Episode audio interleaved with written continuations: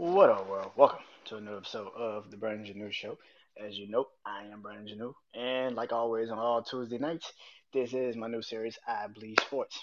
Like always on all podcast platforms, Brandon Janeau Show, social media platforms, Instagram, TikTok, Facebook, Threads, Brandon Janeau Show, and of course, course, course, course, YouTube channel, Brandon Janeau Show. Man, I hope you guys enjoy this episode. Let's get into it. So this past weekend was a crazy freaking weekend in sports. So many things happened. Of course, hockey. You had hockey. You had uh, basketball. You know, going into the first full week of basketball. Um, a lot of things going on, man. Football, of course, and I will be doing that by the end of this episode. But one thing I got to talk about is what happened Saturday night. The crossover fight that most of us thought was easy money. Easy fucking money. Tyson Fury fighting Francis Ngannou, Ngannou, whatever that dude's last name is. Um, and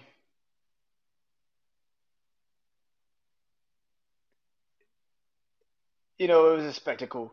It was a long, long spectacle. But then when they finally got in the ring, and we're like, dude, this is, this is Tyson Fury. This is literally one of the greatest boxers in modern boxing history. Probably one of the greatest boxers, heavyweight boxers of all time. He had the height advantage. He should have easily won this fight. It's 10 fucking rounds. A lot of us are like, I'm not even gonna watch this fight because I already know Fury gonna wipe the floor with him. This is just a this is an easy dub. And the fight happened, and I watched it from its entirety. And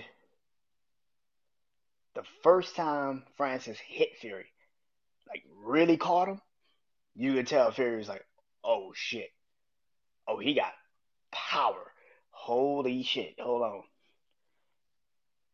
And it it, it, it changed him. Now, the third round is where shit got crazy because he Fury came out trying to like get on him, try to hit him, try to get him. And, and here's the thing that people are not explaining and talking about a lot. Francis was controlling Fury's jab a lot in that fight. Now, if you watch like the celebrity fights, they just go in and try to just punch each other and try to. But that's how you box. When somebody's got a longer reach than you, their main key is to get a jab on you, keep your dis- keep the distance. As long as they keep applying that jab on you, that keeps the distance. Plus, it tells them how much room they got to really work on you. It's not really if you watch boxing like I watch boxing, you know that the fight is more controlled by the jab than any damn tactic technique in anything. Even when you watch a Floyd fight, yes, his defensive status is is amazing but the fact that he could defend but also catch you with jabs is where he was getting you the most. Because Floyd wasn't hitting you super hard. He was defending, but it was the jabs that were getting him the points. And watching this fight, man, Saturday, Francis was controlling Fury's jab. Every time Fury tried to throw it out there, his glove was right there. He had amazing blocking techniques he never let Fury catch him on the, on his ear or anything crazy. He kept his glove up. I was like, whoa, this is this is not what I thought. It's, it's something I said before the fight even came on. I said if he can get his footwork right. If his boxing footwork is actually good, Fury might have a hard time in this fight because footwork is another thing about boxing. You gotta have your footwork because that's really where you're driving your power. You want a great stand stance where you could catch them catch people off, especially with somebody like a Francis Ngannou who has a powerful, powerful punch like he does, who had literally the knockout of the year in the MMA. And so the third round happens, and they, they're tussling and whatever. And Fury tries to hit him, and he kind of blocks the punches. But Fury's in too close, and he's trying to like lean out, kind of like back out. Francis hit him, bow, and if he caught him on the back end or whatever the hell it is, he said he got hit in the back of the head, which is why he fell. But that fucking punch tagged Fury. That shit floored him. And people was like, oh my god. I lost my shit. I was like, this cannot this cannot be happening right now. This physically cannot be happening. It showed me that no matter what, a fighter is a fighter. No matter what. That's why I don't really care about Logan Pauls and Jake Pauls and shit like that. This is why we keep screaming until you get in the ring with an actual boxer or somebody like that. Things will change on you. But here's the thing about this: Francis Ngannou practiced boxing. He's an MMA fighter. Like he practiced standing and punching people. That's his shit. So he pretty much already had a stand. He just needed to work on his footwork a little bit more to be a boxer. And I'm watching this fight, and I'm like, yo, he is controlling Fury's jab. Fury cannot get his jab off, which is uh, something that Fury probably was the main cog of what he thought he was going to be able to physically do to him. He can't get his jab off, and now you done got knocked the fuck down, and it's kind of like, what the fuck is going on? Fury won the fight. Controversial as is hell as it is, he won that fight and he literally won it by a point. That's crazy to hear. He won it by a point. But if you watch the fight, Francis after the knockdown, he kind of got tired, and you could see his stamina was starting to fall. By like the fourth, fifth round, his stamina fell off a little bit. But by the sixth, seventh, and eighth round, getting close to like the nine, ten, it's something else that Fury does so well. People, if you know Fury fights, if you watch Fury fights, you know he leans on you. He leans on you, which is why he has so much body weight when he comes into these fights. He leans on you. He wants your legs to get tired. He wants your body to give up. After a while, when he starts to apply those jabs, it feels like a fucking, you know, a hammer hitting you. But instead, Francis, because he is of the MMA and he has to learn grappling and he has to learn techniques to get people to the ground, Fury couldn't lean on him. He couldn't get him. And that's what made Fury tired because Fury was trying to get him wrapped up so much that Francis was just keeping him from getting that body weight on him. And then when Francis would, when they would wrap up, Francis would actually hug him, and it would physically make Fury have to get himself out of it more, which is, you know, when you're hugging somebody like a bear hugs somebody, and they kind of like they got to get out of it more than you do. That's just that's actually using more energy that they don't want to use. So to see that fight t- Saturday, and for anybody to say and tell me Fury won that fight, you're lying. You're lying. Fury did not win that fight. The only reason why Fury won that fight is because boxing is a corrupt ass sport. They know they got to get Fury to that fucking fight and just announce that Fury is going to fight uh Usyk. Usyk he's going to fight Usyk now in February. So that just came out before I started doing this. It's just hit the uh, press that him and uh, they were supposed to fight. I think in December, November, December. They're supposed to fight in December, I think, and now they pushed it back to February because that is an embarrassing fight that Fury just had. Like, there's no way in hell you go into a fight like that and. Usyk, by the way, did not look great in his last fight. Dude knocked his ass out. He knocked his ass down. I saw the punch that fucking floored him. And they was like, no, he slipped. That's bullshit. I saw that nigga hit his ass full contact and his ass fell. He fucking fell. Like he was like, woo. So neither one of these men are coming off of great outings, but the fact that you Usyk didn't have a great fight against a really good heavyweight compared to Fury losing losing to a MMA fighter is a completely different fucking thing. I don't know if Fury's losing a step in the boxing ring. I mean, you got to realize he's he was out of the sport for like a damn what five five some years, like five ten years, dealing with drug abuse and everything. So maybe now time is starting to catch up to Fury. Maybe it is finally starting to catch up to him. Like, hey, you can't only you can't do this for too much longer now. And to have the fights that he's had over the last couple of years, especially when he first really came out and got back into shape, against Deontay Wilder, who was the hardest puncher in the fucking back in boxing. I don't know how many more fights Fury can have where he's in these types of situations and he wins them. So I think if he does fight Usyk um, February and it's 100% a fight and it's going to happen February, I could literally see Fury if he wins that fight. I could literally see Fury retiring. I can see Tyson Fury saying, "Yeah, I'm done. I, I, I'm I'm good. I'm done." I can see it because there's nothing to prove left. But if he loses, I don't know if he still says he wants to just continue fighting because now it's kind of. I think at the end of the day, he still retires. Maybe he fights Usyk and gets his energy back, and he finally like now I got motivation to actually want to win. So maybe he does come back and fight. But Saturday night, that fight, Francis won that shit. Francis was tagging him more. Francis made him feel it more every time you saw, every time Francis hit Fury, like one thing he should have kept doing was going to the body, which is the same thing Deontay Wilder stopped doing in that fight they had when he finally tagged him. He stopped going to the body in that match, which is something that you gotta still do with Fury. You gotta get to him. But for the most part, man, um, yeah, Francis won that fight. I, I think that was the most disrespect, and this is why people tone the fuck off of boxing because you cannot have decisions like that when somebody, and I get it, you didn't want your world heavyweight champion, undisputed world heavyweight champion, the man that is literally the lineal, the lineal heavyweight champion. First boxing fight ever to lose ever in his career to a guy that is literally his first fucking boxing match ever. I get it. I totally understand it, but at the same time, Fury lost that fucking fight. fuck y'all talking about? Fury lost that fight. Fuck out of here.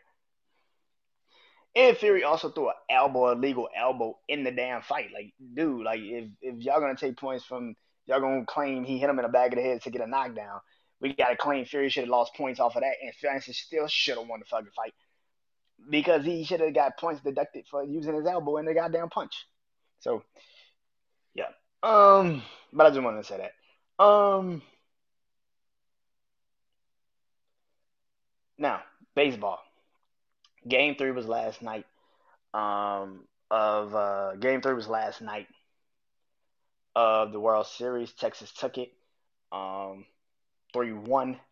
Um, Garcia's out tonight. Uh, the the amazing uh, power hitter in Texas lineup. He's out for tonight. Um, what do I expect of this game? Arizona's gonna probably win it. Um, they have no, they have to win this game. If they don't win this game, Texas might let them win against win in game five and then take it back home and beat them in game six. But Arizona's got to win this game tonight. Um, this is a must win. Every time you get to a point in the in a championship situation, this is a must fucking win. I don't care what anybody say.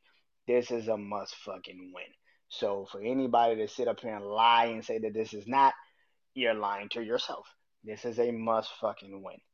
So at the end of the day, um, yeah, I think uh, Arizona should win this game. If they don't, then like I said, Texas might let them win tomorrow night and then go back to uh, go back to Texas. Uh, what's it? Tomorrow will be Wednesday.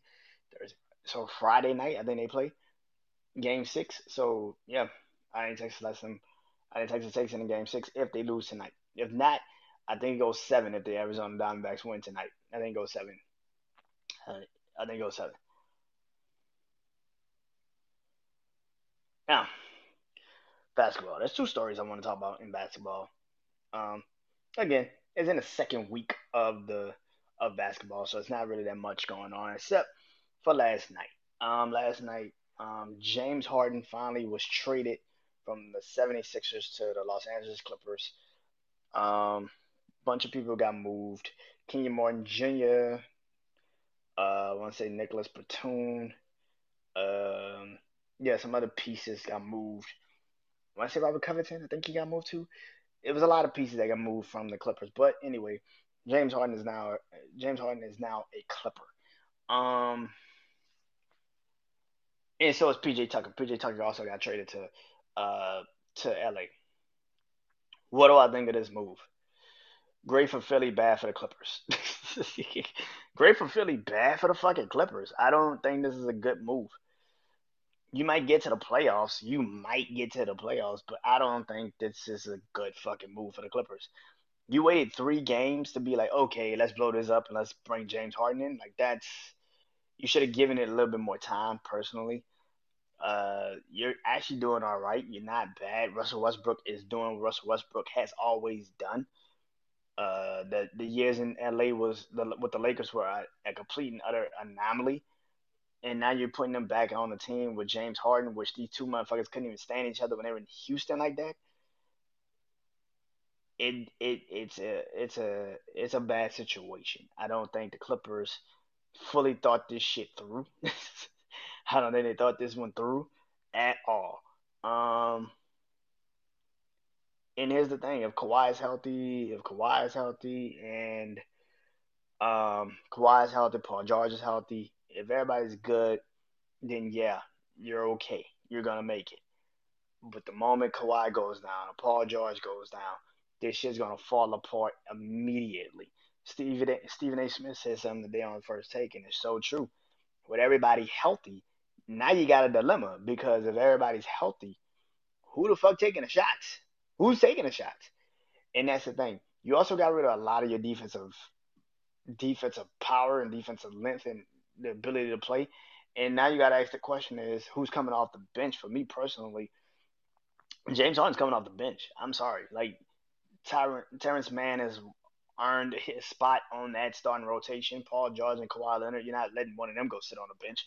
And Russell Westbrook is the engine that drives that fucking team. So at the end of the day, I think Terance Mann should be in the starting rotation. That is ridiculous if he's the one that's sitting on the bench, coming off the bench because James fucking Harden.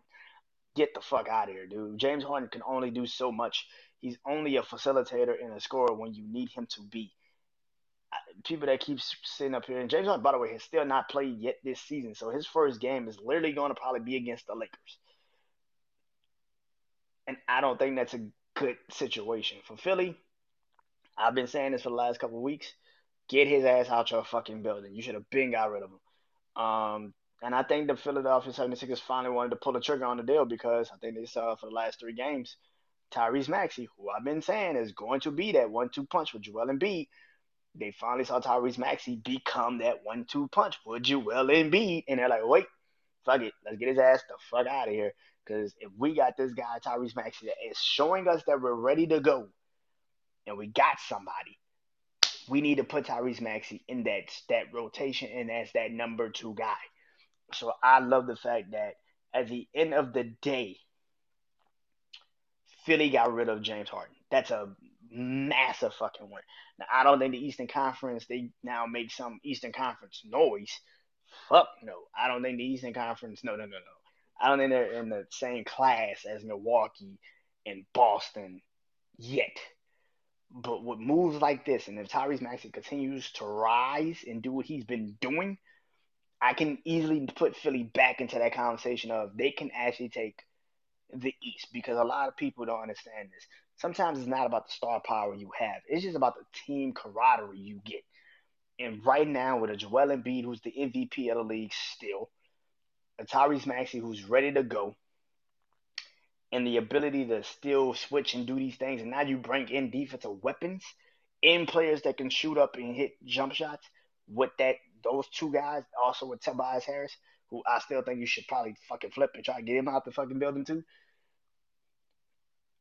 But with those two guys, Tyrese Maxey and Joel Embiid, I think Philly could get back in the conversation of being the third best team in the Eastern Conference. Now they still got to go through Cleveland and you know the Knicks who are rolling in Brooklyn and shit like that. But outside of that, I think that the Knicks, I think Philly is a good fucking team and they are ready to go. So with that move that they made, congratulations. Now, I said a team earlier, the Lakers, which is another team I want to get into, and that is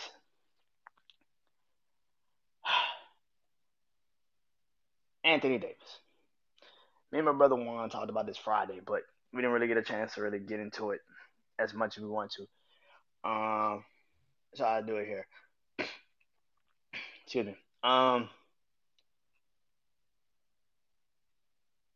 so for the last three, four games, I don't know how many games Lakers played. Three games, I think, four games so far this season. So for the last couple of games, um, the Lakers, the talking NBA has been is Anthony Davis ready to take um is Anthony Davis ready to take the torch from LeBron James? Pretty much. That's really what the fuck the conversation has been. And no. The answer is no. You could get Anthony Davis all the points in the world and he could rebound as much as he want and he could block everything. But he is never going to be that guy to take the franchise away from someone. That ain't it. You know why I know that? Because he had a chance to have his own franchise and he decided to still leave and go team up with LeBron James because he never wants to be the face of a franchise again. The problem with that is you went to the fucking Lakers with LeBron James. LeBron James eventually will retire. LeBron James will eventually leave. And you're going to have to submit your place as the Lakers big man. And I don't think Anthony Davis will ever be that. I've seen him with us when he was here with, with the New Orleans Pelicans. I've seen him play with the Pelicans, and they when they went to the playoffs with Jrue Holiday and Rajon Rondo that year. Rajon Rondo was the leader of that team. Let's not get shit twisted. Rajon Rondo was the leader of that team. Jrue Holiday was also a leader of that team. Anthony Davis was just lucky to be there. He was lucky to be on that team, play with those guys because those two dudes, defensively, offensively minded, was the best damn things that ever happened to New Orleans in that time period. The fact of the matter is, Anthony Davis never wants to be the head, the, the guy that has to make these shots, these plays. It's not just the. Let's get real. It's not just the scoring with Anthony Davis. It's not just the player that he is. Because y'all are continuously screaming this shit on the court. Fuck the court. He doesn't want to be the franchise player off the court. LeBron James, we don't really realize we, we we do, but we don't talk about how much that man actually goes through to be the franchise guy, to be the face of the NBA, to be the face of the Lakers. He goes through a lot. Anthony Davis does not want them that heat. LeBron defers shit off. He takes shit away from Anthony Davis. Play. So for people that keep screaming that Anthony Davis needs to come out and become this franchise player, he's doing exactly what the fuck he wants to do average 30 points, 15 rebounds, five blocks. He's doing exactly what he wants to do. The problem with it is, excuse me, is that y'all keep screaming y'all want more from him. What is the more? Because that's exactly what the fuck I expect him to be for the next however long LeBron's there. And until LeBron retires and says I'm done, Anthony Davis is never going to have to step up into that role of being the franchise player. He's never going to have to do it. You know why?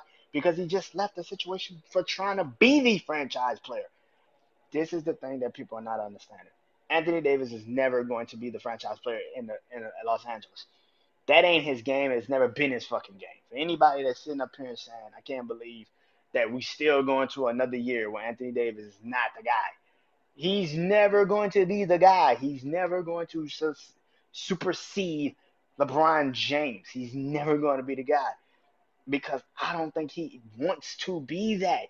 He doesn't want to be the franchise player. He doesn't want to be that guy. So for anybody that's sitting up here and saying, I can't believe it, then you're just delusional. Because that's exactly what the fuck I expect from Anthony Davis. Anthony Davis showed you who he was when he said, even though I signed this deal with the New Orleans Pelicans, I still want out because I don't want to be the franchise player. They use that bullshit terminology of they never built a team around him. Fuck out of here. David Griffin had just got to the Pelicans. The first thing the fucking man had to do was trade Anthony fucking Davis. He didn't even give his man a chance to build a team around him. The fact of the matter is, Anthony Davis showed you who he was the moment he said, I want out of New Orleans and we sit here, y'all sit here every fucking year and ask, when is Anthony Davis gonna get back to the New Orleans Pelicans? Anthony Davis, that guy is still on the court. He's still averaging the points he's averaged. He's still rebounding the way he rebound, blocking the way he block. But to sit here and ask you, ask, is he ever going to take the torch away from LeBron James? No. Because that's not what the fuck you went to LA for. You went to LA to win a championship, learn from LeBron James, but not to fucking inherit the entire fucking team and franchise. That's not what the fuck you went to LA for. Y'all made it. Th- y'all thought that fucking way. I ain't never heard Anthony Davis say he went to LA to be the franchise fucking carrier after LeBron leaves. I ain't never heard that shit. So, no, I'm not surprised uh, Anthony Davis still hasn't been great. I'm not shocked at all. He's never going to take the torch from LeBron James. I think y'all need to get out of this idea that he's going to now be the franchise guy. He's he's he's not. He's he's not.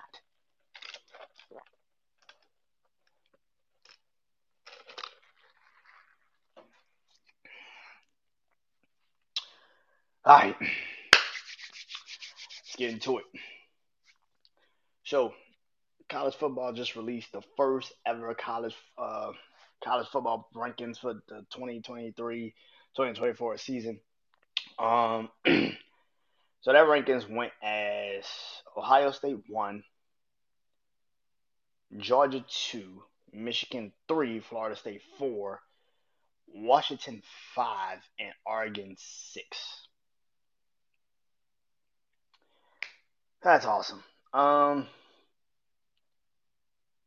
speaking of college football, uh, look, this John Harbaugh scandal is getting crazier and crazier. Uh,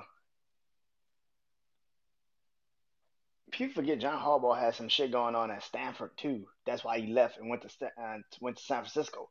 He had some shit popping off at Stanford too, around the same time. And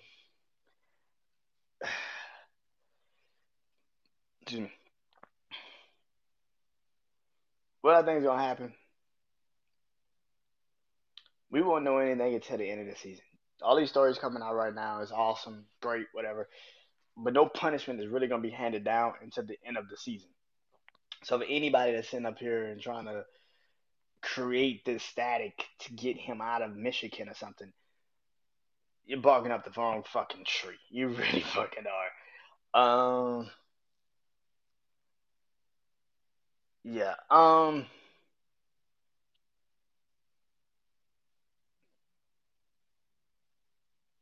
Also, last week I, I kind of went on a rant about uh, Caleb Williams.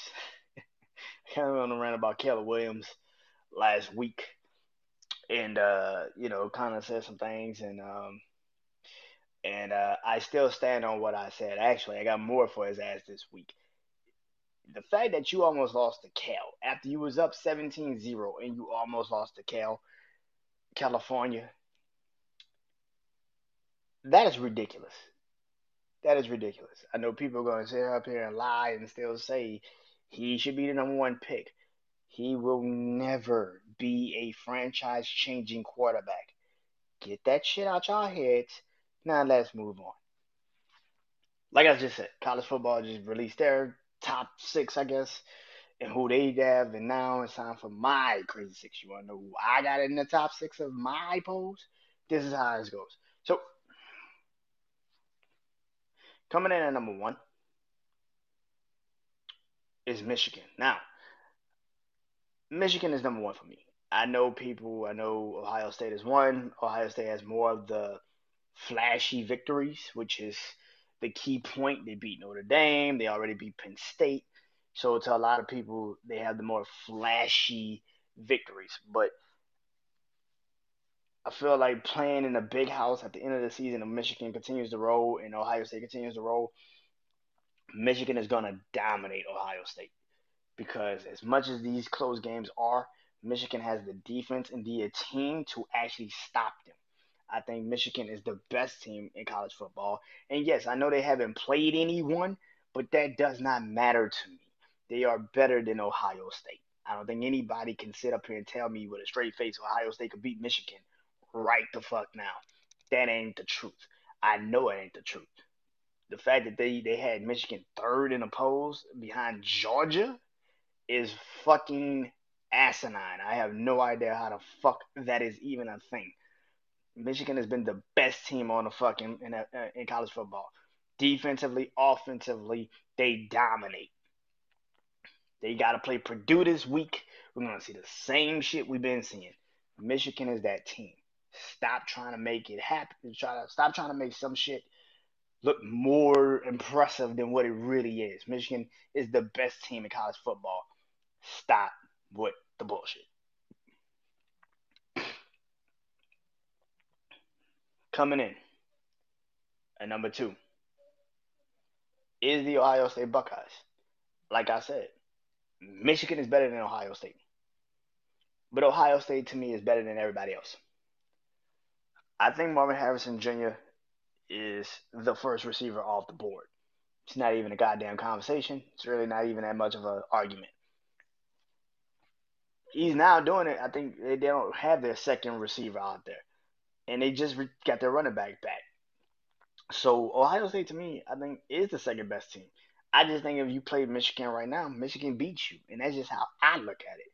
Michigan is number two on my. Yes, they have had. They've beat some very impressive teams, but those games have been very fucking close. The Notre Dame game, it could have really went any way. You know, if Notre Dame, you know, if Ohio State doesn't score that last touchdown, if the time runs out on Ohio State, and if Michigan, well, if Michigan had 11 players on that field, who's to say Michigan, Ohio State wins that game? So yes, I know Ohio State has the more impressive victories, but they haven't dominated anyone. Notre Dame game was very close. The Penn State game was even closer. It, you know, so I, I mean, listen, Ohio State is going to, you know, for people, Ohio State is the number one team in the college. They have them number one, but to me, they're second. I just feel like yes, even with the impressive wins, it's not like you dominated any of these teams like previous Ohio State teams have done you know, if this was that, then I could probably make an argument for why Ohio State should be number one. But for me, playing these teams, if I feel like if Michigan was to play these teams, they probably dominate Notre Dame and they probably dominate uh, Penn State, which they get the chance to play Penn State later on this year. So I can't wait to see when they. I think they play them next week, if I'm not mistaken. So yeah. Coming in number three, they have them fourth in the college playoffs, but this is my ranking. I have them three, and that is Florida State. Florida State is the third best team in college football.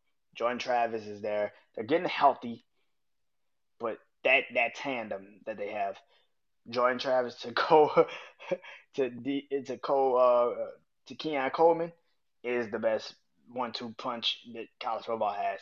Um, it's the ACC. North, Carolina has completely fell off the fucking face of the earth the last couple weeks. Duke is not good. Clemson is not even. They already played Clemson, and where the hell is Miami? So it's literally just them walking through the in the, the ACC for the next couple weeks. And like I said, I don't see anybody tripping them up anytime soon. Um, I think Florida State the last couple weeks have to get back to being who they are. I think they have to get back to being uh somewhat dominant in some of, some of these games. They haven't really been that way the last couple weeks. I mean, last week was pretty damn dominant. But they played Pitt. Pitt gave, uh, I can't remember who Pitt gave a real game to this past weekend. But um, I think Florida State is is the third best team in college football. They have the defense, they have the offense, they have the team to really can hone in and do what they need to do. So I think Florida State is the third best team in college football. Coming in number four, they have them at number five, and that is Washington. Washington, to me, is the fourth best team in college football. Now, the last two weeks have been very shaky. I'm not gonna sit up here and lie, especially when you're playing literally the worst part of the Pac-12, Arizona State and Stanford and you struggle against both teams and very, very, very, you know, significantly struggled against both of these teams. Washington's now starting to turn the ball over a little bit too much for me. But at the end of the day, I still think Washington is a better football team than what the rankings have shown and who they are. I think at the I think this weekend you see them full flashing in person of who they really are. I think them going against USC and USC of all places, I can definitely see Washington getting back to who they are and what they do. That USC defense is not great. if Cal if California just scored almost fifty fucking points on USC, Washington could literally score sixty. Like it's it's it's that type of energy. So I got Washington for it on my list. Coming in number five is the team Washington's already beat and probably will play in the Pac-12 championship game. To be honest with you, and that is the Oregon Ducks. I got them at five. They play California, who USC just played. Like I just said, USC just literally gave California, gave up like 40 fucking points, over 40 points to California. Oregon's to score at least about 35 in the first quarter. Like, Oregon's to dominate this team. I've been waiting for Oregon to have a fall off at some point. I thought last week against Utah, with the defense that Utah has, the ability to kind of control certain things, I thought Oregon would probably fall then. But they haven't. The only game they physically have lost is the is the Washington game, and even that was a close game. I got to give Oregon that, that credit. I think Oregon's actually a really good fucking team, um, and I think Oregon might be the best team behind Washington in the Pac-12. If everything goes according to plan, and let's say they do play in the Pac-12 championship game and they beat Washington in the Pac-12 championship game, to me personally, depending on what happens, of course, Michigan and Ohio State will play but if Ohio State lose, or Michigan loses, they get knocked out. And I think one of the, I think two Pac-12 teams get into the college playoffs. And I know people will sit here and say, well, what about Alabama and what about Georgia and what about? But to me, Oregon and Washington have had the most sustainable wins. They have dominated and they have shown up every fucking weekend. I cannot say that about Alabama. I cannot say that about Texas. I cannot say that about a lot of these fucking teams. Texas has lost. Washington's loss was to Oregon, and they redeemed Oregon's loss was to Washington. And if they redeem themselves in a Pac-12 championship game, I gotta give Washington and Oregon the one-two. I gotta give it to them. I gotta put them in a in a college path. I don't give a fuck if Texas wins the Pac, the Big 12. I don't care what happens truly in the SEC championship game because to me, I think Oregon and Washington are the what five of the best college football teams I've seen this season and they haven't fell off. So, and when they played each other, it was a tug of war. You didn't know who was going to win that game. So if they come back and play each other in the Pac-12 championship game, it's the same type of energy, but Oregon wins it, I gotta give it to Oregon, man. I gotta put Oregon in the college play- and Washington. I think both of them get put in the in the college playoffs, man. I, I would just have to boost it up. I would have to do it. I would have to do it. And coming in number six is Georgia. Um, Georgia starting. Georgia dominated Florida uh, Saturday. Um, I actually thought that game would be a little closer, but Florida this season is not good. Um, I want to see Georgia Missouri this upcoming weekend, but I, Georgia's gonna probably dominate that game. Um, yeah, I Georgia still feels like a shaky team. They still feel like a team that still needs, you know, a lot of shit to go right. But the game they had against Florida, it's Florida. You had two weeks to prepare for them. I want to see how you're gonna really adjust to uh, Missouri this upcoming week, being at home against uh, a seven and one Missouri who has the ability to throw the ball. They suck at run defense and they suck at pass defense because I saw them against LSU. They sucked. But I think a Brandon Cook, a, a, a, a Brady Cook, the Missouri quarterback, and the way that Missouri does play offensively, they can might they might be able to stretch that Georgia defense out, and if they can do it consistently, this might be the game Georgia kind of does struggle a little bit. Now, if Missouri plays the way Georgia wants them to play and forces them to play, then Georgia wins this game and it wins it easily. But I do want to see how they're going to look. Georgia's my number six team. I know the polls got them at two. That's only because they're the defending national championship champions. But Georgia's not looked great this entire year. The last couple games, they're starting to kind of regain who they are. But I think eventually that that Brock uh, Broders Broders injury Browners injury is going to show up, and I think it might be this weekend because if they can't go back and forth, especially if Missouri does find a way to score touchdowns, I don't think Georgia has that ability to shoot out anyone. Which Georgia has never been a great shootout team. That's why the defense is so heavily uh, invested into. But if Missouri could figure out a way to make this game kind of like a 21-0 game in the first half, or the you know going to halftime, a 21-3, 21-6 game, if they can dominate early and then kind of own it in the third quarter, they beat Georgia, and that's kind of why I feel like Georgia is six. All right. Speaking of college football, let's get into it, man. My skeptical game of the weeks, my skeptical game of the week, my most interesting game of the week, my upset game of the week, and of course, the game of the week. Now let's get into it. So, my skeptical my skeptical game of the week is Kansas State versus Texas. Now, Texas coming off of a massive win, especially without their, their quarterback. They dominated. I forgot who they played last week, but they beat they, they beat the brakes. Oh, BYU. They played BYU and beat the brakes off of BYU. Um, Kansas State also had a pretty good game last week. Um, Kansas State always feels like a sneaky fucking team in the Big 12. They just always do. Last year, when they played TCU the first time, and then they, they lost to TCU the first time, but then beat them in the Big 12 championship game. Kansas State always feels like a sneaky ass team that could just figure it out late. And Kansas State, this is why it's a very sketchy feeling for it. I think Texas is in a very precarious situation. You played BYU last week, that's one thing. Now you're playing against a Kansas State, and I don't know if your quarterback's gonna be back anytime soon. So I don't know how this this I'm assuming is a freshman. I don't know, but I don't know how he's gonna really do in Kansas State uh, against Kansas State. I know that you're at home, so that's a that's a good thing, I guess. But even in that situation, you know, that's a hard game to, to kind of like master. I know you had a super like again, you had a massive win against BYU with this backup, but it's such a it's such an interesting situation and I'm looking at that and saying to myself, man, if Kansas State wins this game, I wouldn't be surprised. If they win this game, I would not be surprised. Kansas State is the type of team that has the defense, has the ability to run the ball, control clock, and also throw the ball when they need to. So I could definitely see Kansas State beating Texas in this game. I wouldn't be surprised. My most interesting game of the week is Texas A&M versus Ole Miss. Now,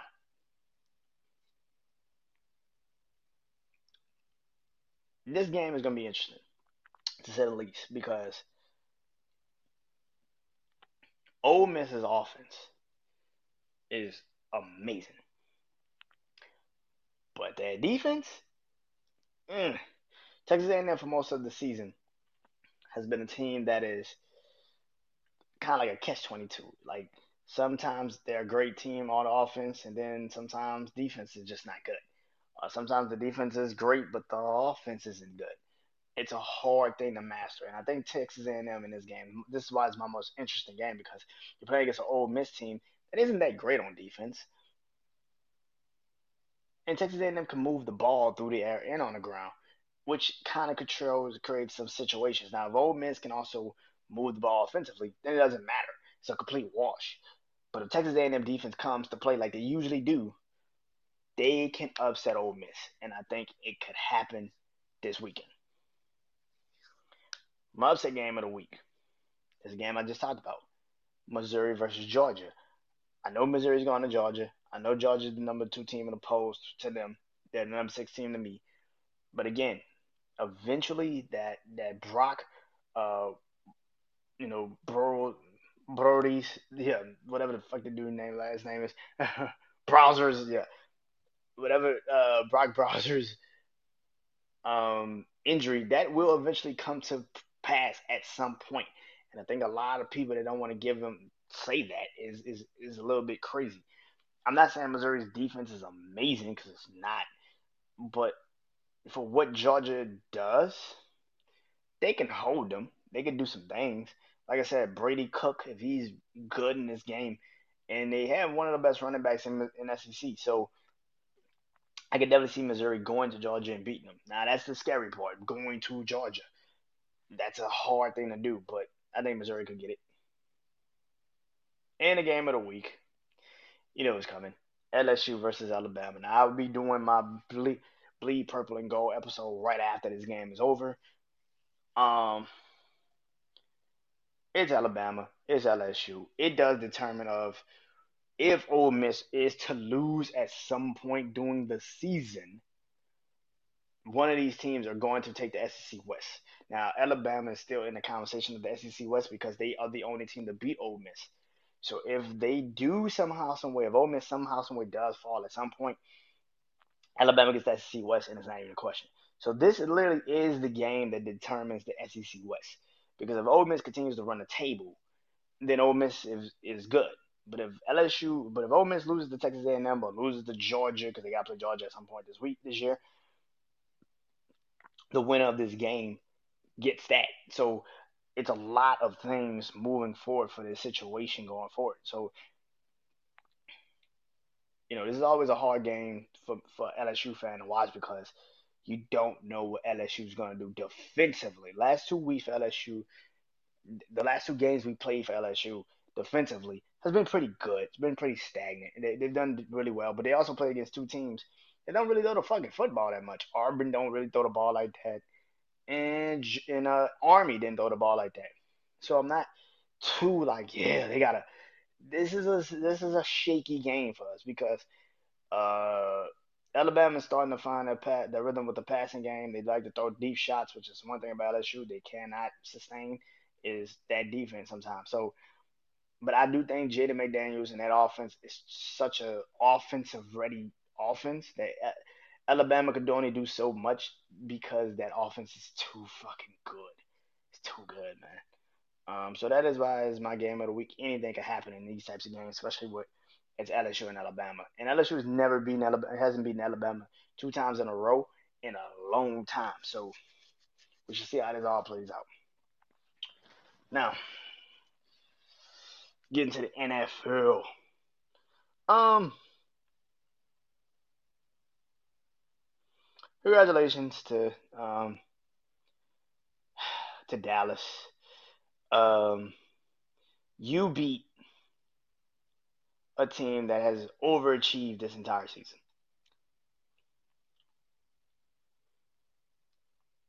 And now I hear people again doing what they always do, and I get it.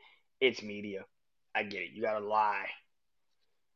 But we know what the fuck's about to happen come Sunday. Eagles, Dallas, man. Eagles, Cowboys, man. Um, I expect the ass whooping. I'm not even gonna lie. I expect a complete and utter ass whooping Saturday, uh, Sunday night. Uh, when Dallas and the Philadelphia Eagles play, I expect the Eagles to beat the lovely shit out the Cowboys. I am not gonna sit here and lie. As good as the Cowboys are against these mediocre ass teams, we have seen enough to know they're great against mediocre ass teams. But when they play that team, that solidified football team, they can't do shit.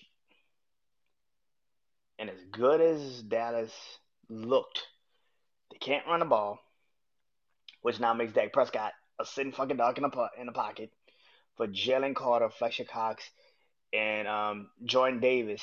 And you still got to Haason Reddick just somewhere on that line. That is a dangerous situation. And Brandon Graham, which by the way is still there. That's a scary situation. Now, the secondary, the Eagles have kind of been a little shaky this year, not gonna lie. But then I look at Dallas defense, and it's like literally Dallas defense is predicated on Micah Parsons. And if they can't get Micah Parsons going, you are a sitting fucking duck in that secondary. With the ability that AJ Brown is playing at right now. And DeVonta Smith, who hasn't had that game yet this is going to be a very, very scary situation for the Cowboys. Now, if Jalen Hurts is still injured from last year or whatever, if Jalen Hurts is still hurt, that can actually hurt the Eagles in this game. But I would not be surprised if the Eagles just find a way to get D'Andre Swift going and just push the Dallas line out the way and get the running game going. Now, of course, today was trade deadline day. Um, some moves happened. one move that got everybody talking is uh, Chase Young going to the San Francisco 49ers. Now, um, it's a cool move. It's a good move. It's okay. It's decent. But I see people literally losing their shit and being like, oh my God, do you see the pass rush that, that the 49ers is got now? They got Nate Bosa and they got Javon Hargrave and they got, you know, Randy Gregory and they got. Okay, and your fucking point is they still suck in that secondary, and if they can't get the pressure on the quarterback like everybody's screaming they're now going to do, what what the fuck happens? What happens? If they can't apply the pressure to the quarterback, that secondary is still a sitting fucking duck. And that is what I think people are not understanding. And plus, on top of that, this team, I think they bring in a Chase Young to create early to create pressure. But the problem with that is, what if you are what if you plan a team that's more of a running team, like the Eagles, who can just move their little ass off the fucking line? What then? You think they stop in the run? The fuck? No, you got them to be pass rushers. That's what the fuck you got them for. You didn't get them to be runners of the like the to stop the run, to clog the running lanes. You got them to be pass rushers. So what whatever you play the Eagles or you play a Detroit who has a pretty good offensive line and can also run the ball? What if you play against Seattle who can run the fucking football? I don't think that was a good idea. Listen, Chase Young is no amazing things, but I feel like that was a move made so it just in case we play a team that all they have is to throwing the ball. Like that's all they have is passing the ball, like Dallas this doesn't really change anything. I saw people today be like, "This is such a great move. It's gonna put more pressure on the quarterback." And this, what if the quarterback don't throw the ball? What if they just run the ball all day? Then Chase Young doesn't get on the field. Nick Bosa barely is that great at run stopping anyway. What do you what what now? What you should have did go get an offensive lineman. What you should have did was go get some help in the defensive tackle position what you should have done is go get another cornerback in that secondary. But you got another pass rusher. Here's the problem that people don't understand about the San Francisco 49ers. The fucking front seven ain't the problem of the 49ers. That's what people are not understanding. The front seven is not the fucking problem. I know people saying, well, they can't get the pass rush. They can't. You realize when they played the Eagles in the NFC Championship game, they couldn't get pass rush then either. So what are we sitting here and saying? What are we sitting here saying? I think people just are deluded. I get it. I get it. I get it. But yeah, my my favorite trade was a trade that happened yesterday, and that is Leonard Williams going from the Giants to the Seahawks. Now that's a pick, a pickup that people don't want to talk about and really acknowledge because it's like Seattle is good because that was actually a move that Seattle needed to make. They needed another guy in that defensive line that could come in and help with run stoppage and even sometimes rush the passer. And that's exactly what you got on Leonard Williams. Now that's a move that I think is actually the better fucking move, but nobody talks about it because you're wrapped up in San Francisco. But Seattle now leads the NFC West, ladies and gentlemen, and if people don't pay a fucking attention, they could probably take the NFC West. Yes, the Chase Young move is for a. They say it was a. A lot of people said, "Oh, this was a need." Okay, sure, okay, yeah. It's such a need when you just literally just traded and got Randy Gregory two fucking weeks ago. Like how much of a need really is it? You just got another damn pass rush. You got a pass rusher two weeks ago. Why are you now sitting here saying, well, this was a need? You just got a pass rusher. What the fuck are you talking about? What changes now with Chase Young now there? What the fuck now makes this team so goddamn great? You had Chase Young, you brought in Chase Young to a defense that was already good at pass rushing. Now, a lot of people gonna say and say they haven't been great this year. Shit happens. But this maybe that's because of the defensive coordinator change because like I've been saying, DeMeco Ryans and Eric Bieniemy are the two best moves of the offseason, the most devastating moves of the offseason to Kansas City's offense, San Francisco's defense. And not showing up. Maybe it's just the way that is. I think a lot of people need to stop. A lot of people need to stop doing this. Like, like immediately need to stop doing this. Um, yeah, man. I, I think people are delusional as shit. People are delusional as shit. Um, because that was that is not a great that's not a great move. I, I don't think San Francisco trading to get Chase Young. Not a to give getting them for like a third pick. That's pretty cool. That's a good situation. But to sit and tell me that that now cures the fucking L's of the 49ers, the entire team, was pass rush. That's what you that's what you needed, even though you just traded and got Randy Gregory two fucking weeks ago. But who am I? Who what am I? Just guy to just talk on the fucking podcast. Who knows?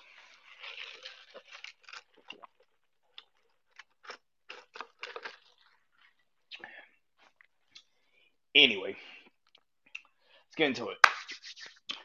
My big four of this week. Coming into week nine, my big four of the NFL this week is goes like this. Number one, the Miami Dolphins. I got Miami at number one. Um, Miami's really good. if they could continue this pass rush with now a Jalen Ramsey being back, the defense continues to grow.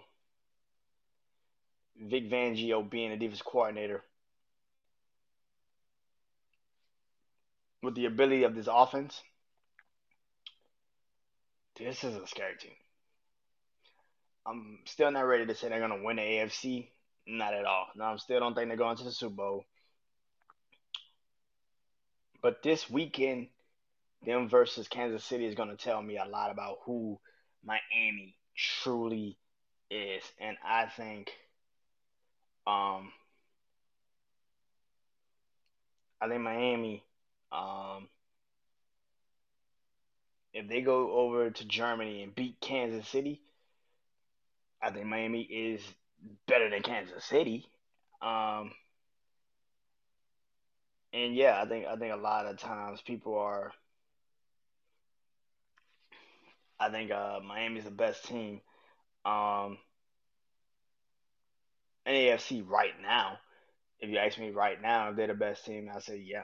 So, um, yeah. But I don't think overall, when it's all said and done, they're going to be the best team. I think for right now, yeah, they're the best team.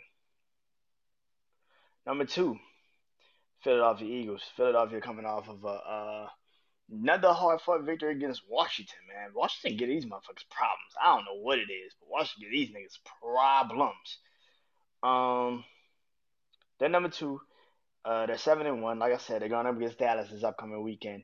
Um, yeah, I think Philly's the best team in the NFC. Um, to me, are they the best team in the NFL? No, I don't think they're the best team in the NFL. I will say this though, AJ Brown is the best receiver in the NFL, especially this year. I know Tyreek Hill is having these crazy off the chart numbers, but Tyreek Hill always does that shit. His speed is amazing. That's the kind of thing. But if you ask me right now, who would I rather stop if I was a defensive coordinator? give me Tyreek Hill right now. I will figure out to get stop Tyreek Hill. Put the pressure on Tua.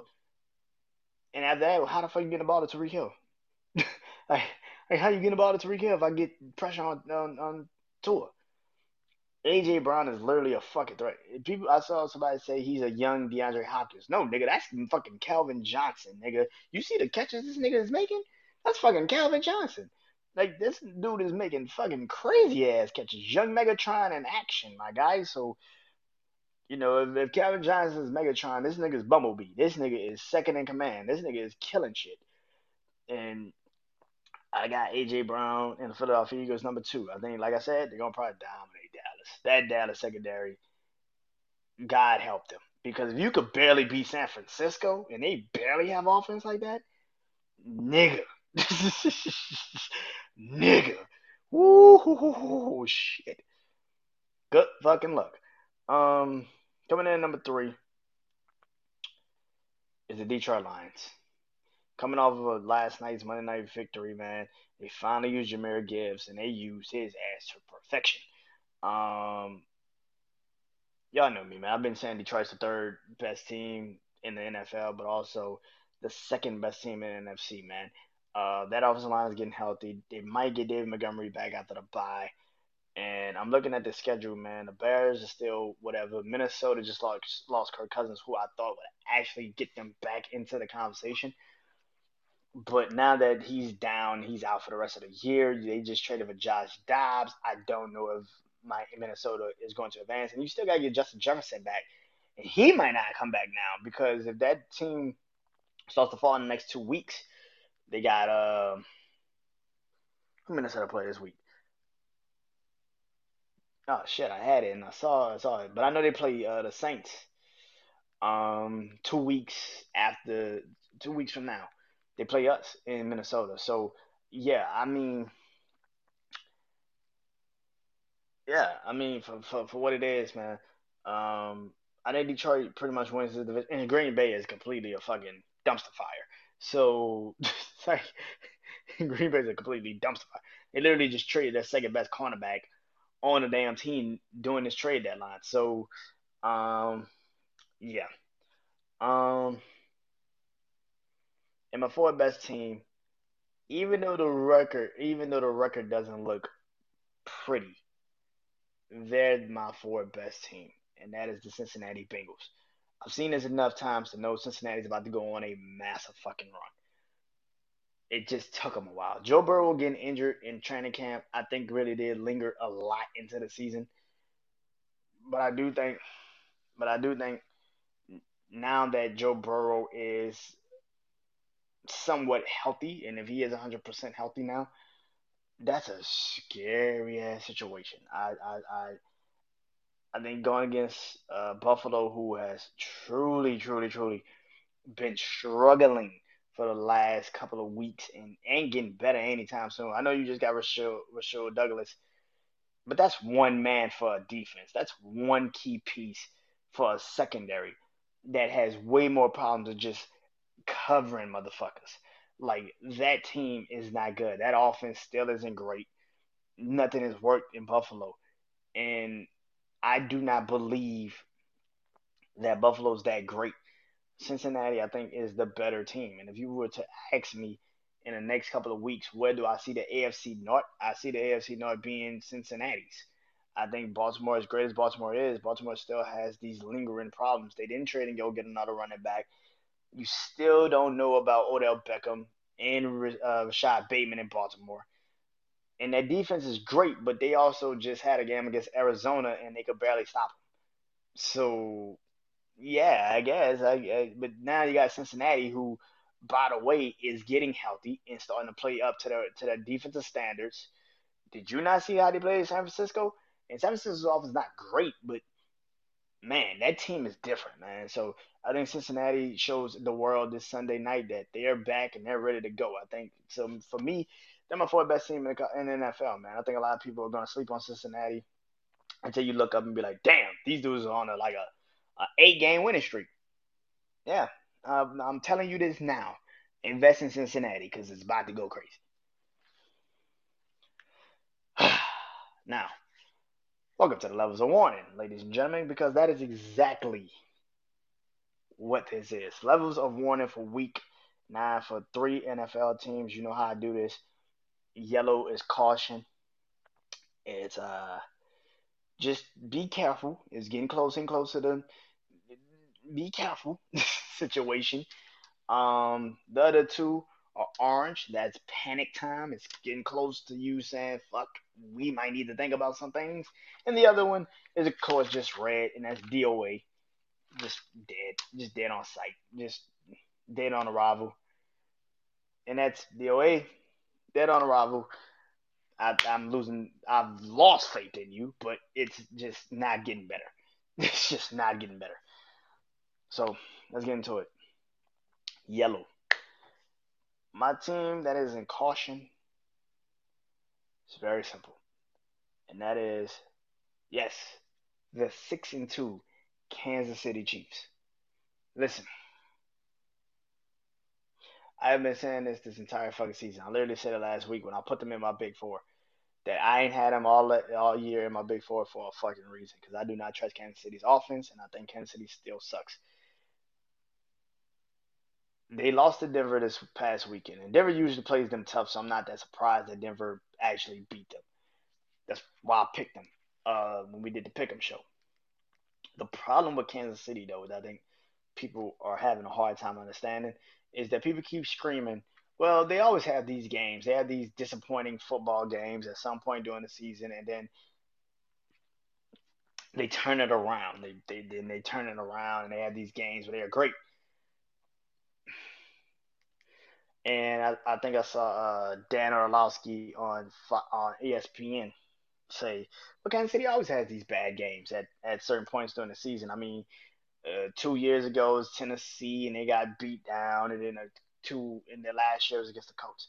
When they played Tennessee in 2021, Tennessee went on to become the number one seed in the playoffs, but also Kansas City that game. That was like week four of five of the season. So you had time to turn it around. And by the way, they still had Tyreek Hill.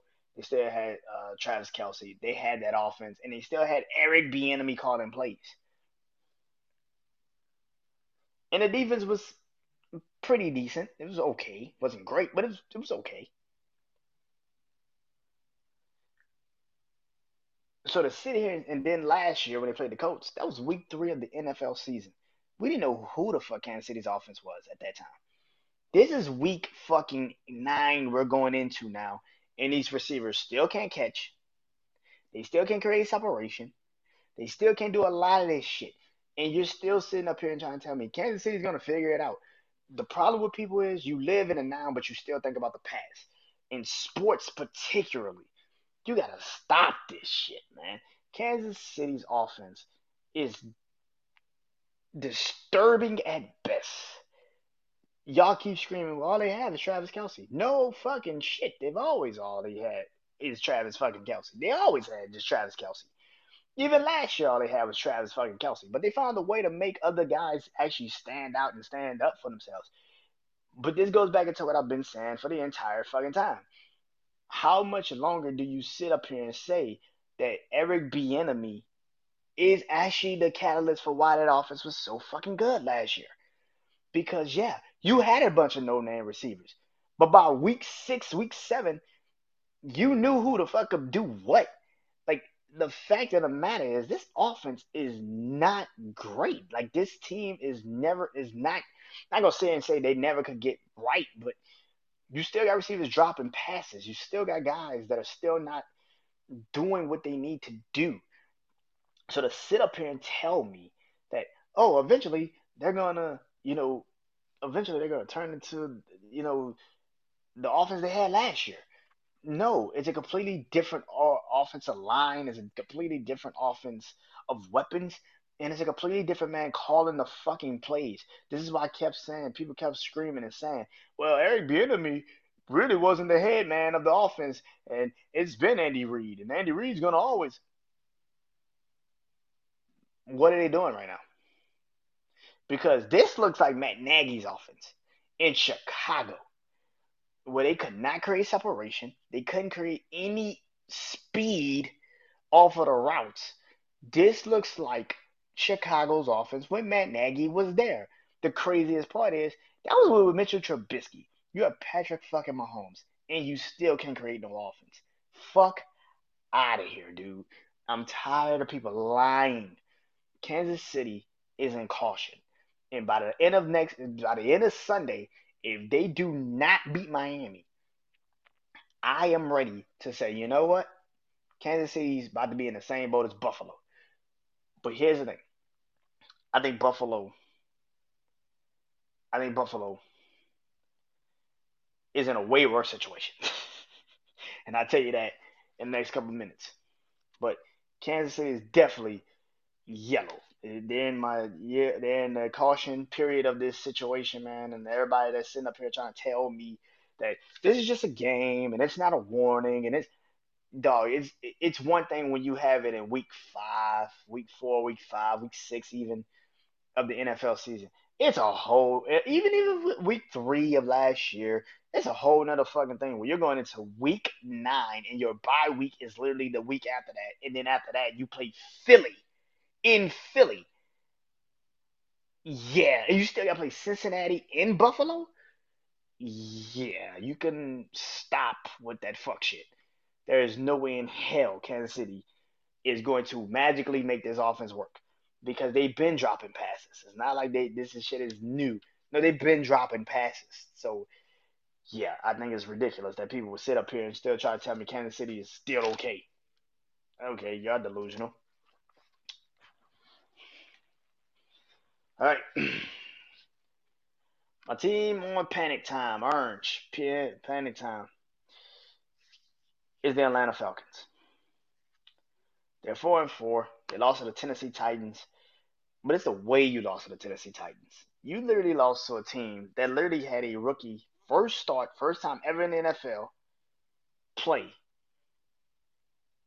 and they outplayed you. That defense that was supposed to be this great defense with Jessie Bates and Jeff Okudah and all these guys you bought in and all these guys you got and that defense let a rookie who had never played in the NFL throw three passing touchdowns to DeAndre Hopkins and made that secondary look dismal. And now that Desmond Ridder, who had a concussion, so speedy recovery to you, man. But now you have Taylor Heinicke, who I've been saying should have been a starting fucking quarterback of the team. But since this is the way we have now gone, the Falcons are in very bad shape. I don't think people understand that. Now, I think they play Minnesota this week. I think that's who played Minnesota this week. And I think they played them in Atlanta, if I'm not mistaken. So, yeah, you could probably get this win. But for me to say you're still in the conversation for the NFC South, no, I don't. I don't think you're in the conversation for the NFC South. That's a little. That's a little too far for me. I think you're. I think you're good. I think you could be better, but you're asking me to put my faith in Kyle Pitts and Drake London. Yeah, miss me with that shit, bro. Yeah, like miss me with that shit, bro. And my team all red is of course the DOA dead on arrival, and that is the Buffalo Bills, five and three. Um, Thursday night football was a complete and utter disaster, and that is the worst thing you ever want to hear a team say. You're at home against a Tampa Bay offense that is, for the most part, basic as hell, and you could not beat them. It's not that you just didn't beat them it's, it's not that you just didn't beat them. That's one thing. It's not that you didn't just beat them. They made you look like they were on the same level as you. A team that everybody has screamed was supposed to be the Super Bowl bound team for the last couple of years. Tampa Bay, who is literally in a rebuild, despite what people want to say, they're in a fucking rebuild. And you let Baker Mayfield and here's the crazy part. I literally told my brother Juan this when we was doing the show last week. I said, if you ask me which quarterback I trust more, it's Baker Mayfield. I think Baker Mayfield, as bad as he has been and has been perceived and has shown to be, he's actually playing really good this fucking season. And I could sit here and say that. I cannot say that about Josh Allen. I physically cannot say that. I don't think Josh Allen is that fucking great. I'm gonna be honest with you. I think he's good. I think he can do some things, but Josh Allen's okay. And then this all, and then of course during this trade deadline, you go get Rasul Douglas. That's great. I'm happy for you. you Got Rasul Rasul Douglas. Um, that's awesome. That's great. I'm happy for you. Um, does that change the offense? No, no, doesn't change the offense. Um, does it change the way you call your offense. No, no, it doesn't change it. Uh, okay. Then what the fuck was the pickup for? Yeah, you fix your defense, so we think. but it don't change the way your offense looks and plays. Josh Allen is still, and people keep screaming it's a it's a Josh Allen centric Josh Allen centric uh, offense still. No, it's not. It's literally it's Stefon Diggs a no one offense because they don't run the ball. They just picked up Leonard Fournette, which made um, teach his own, nigga. Teach his own. They just picked up Leonard Fournette. When you also had already Latavius Murray, who does the same shit that Leonard Fournette pretty much fucking does. So you bring in Leonard Fournette. You still got Latavius Murray. But James Cook is actually the better running back of those teams, of that team. And the fact that y'all don't even use him is 100% stupid as shit. And then on top of that, your offense is literally, like I said, Stefon Diggs and nothing.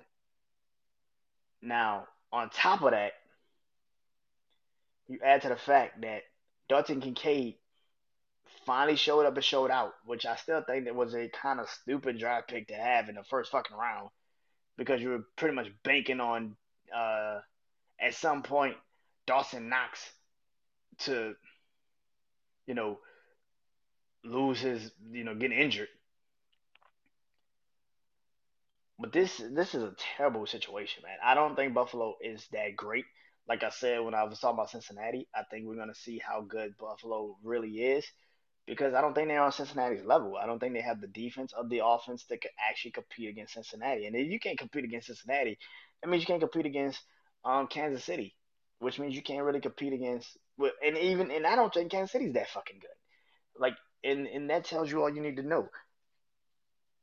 I don't think they're a good team, man. Buffalo, you barely escape Thursday night, like barely fucking escape Thursday night, and that is something that we should not be saying about a team that was supposed to be this Super Bowl contender.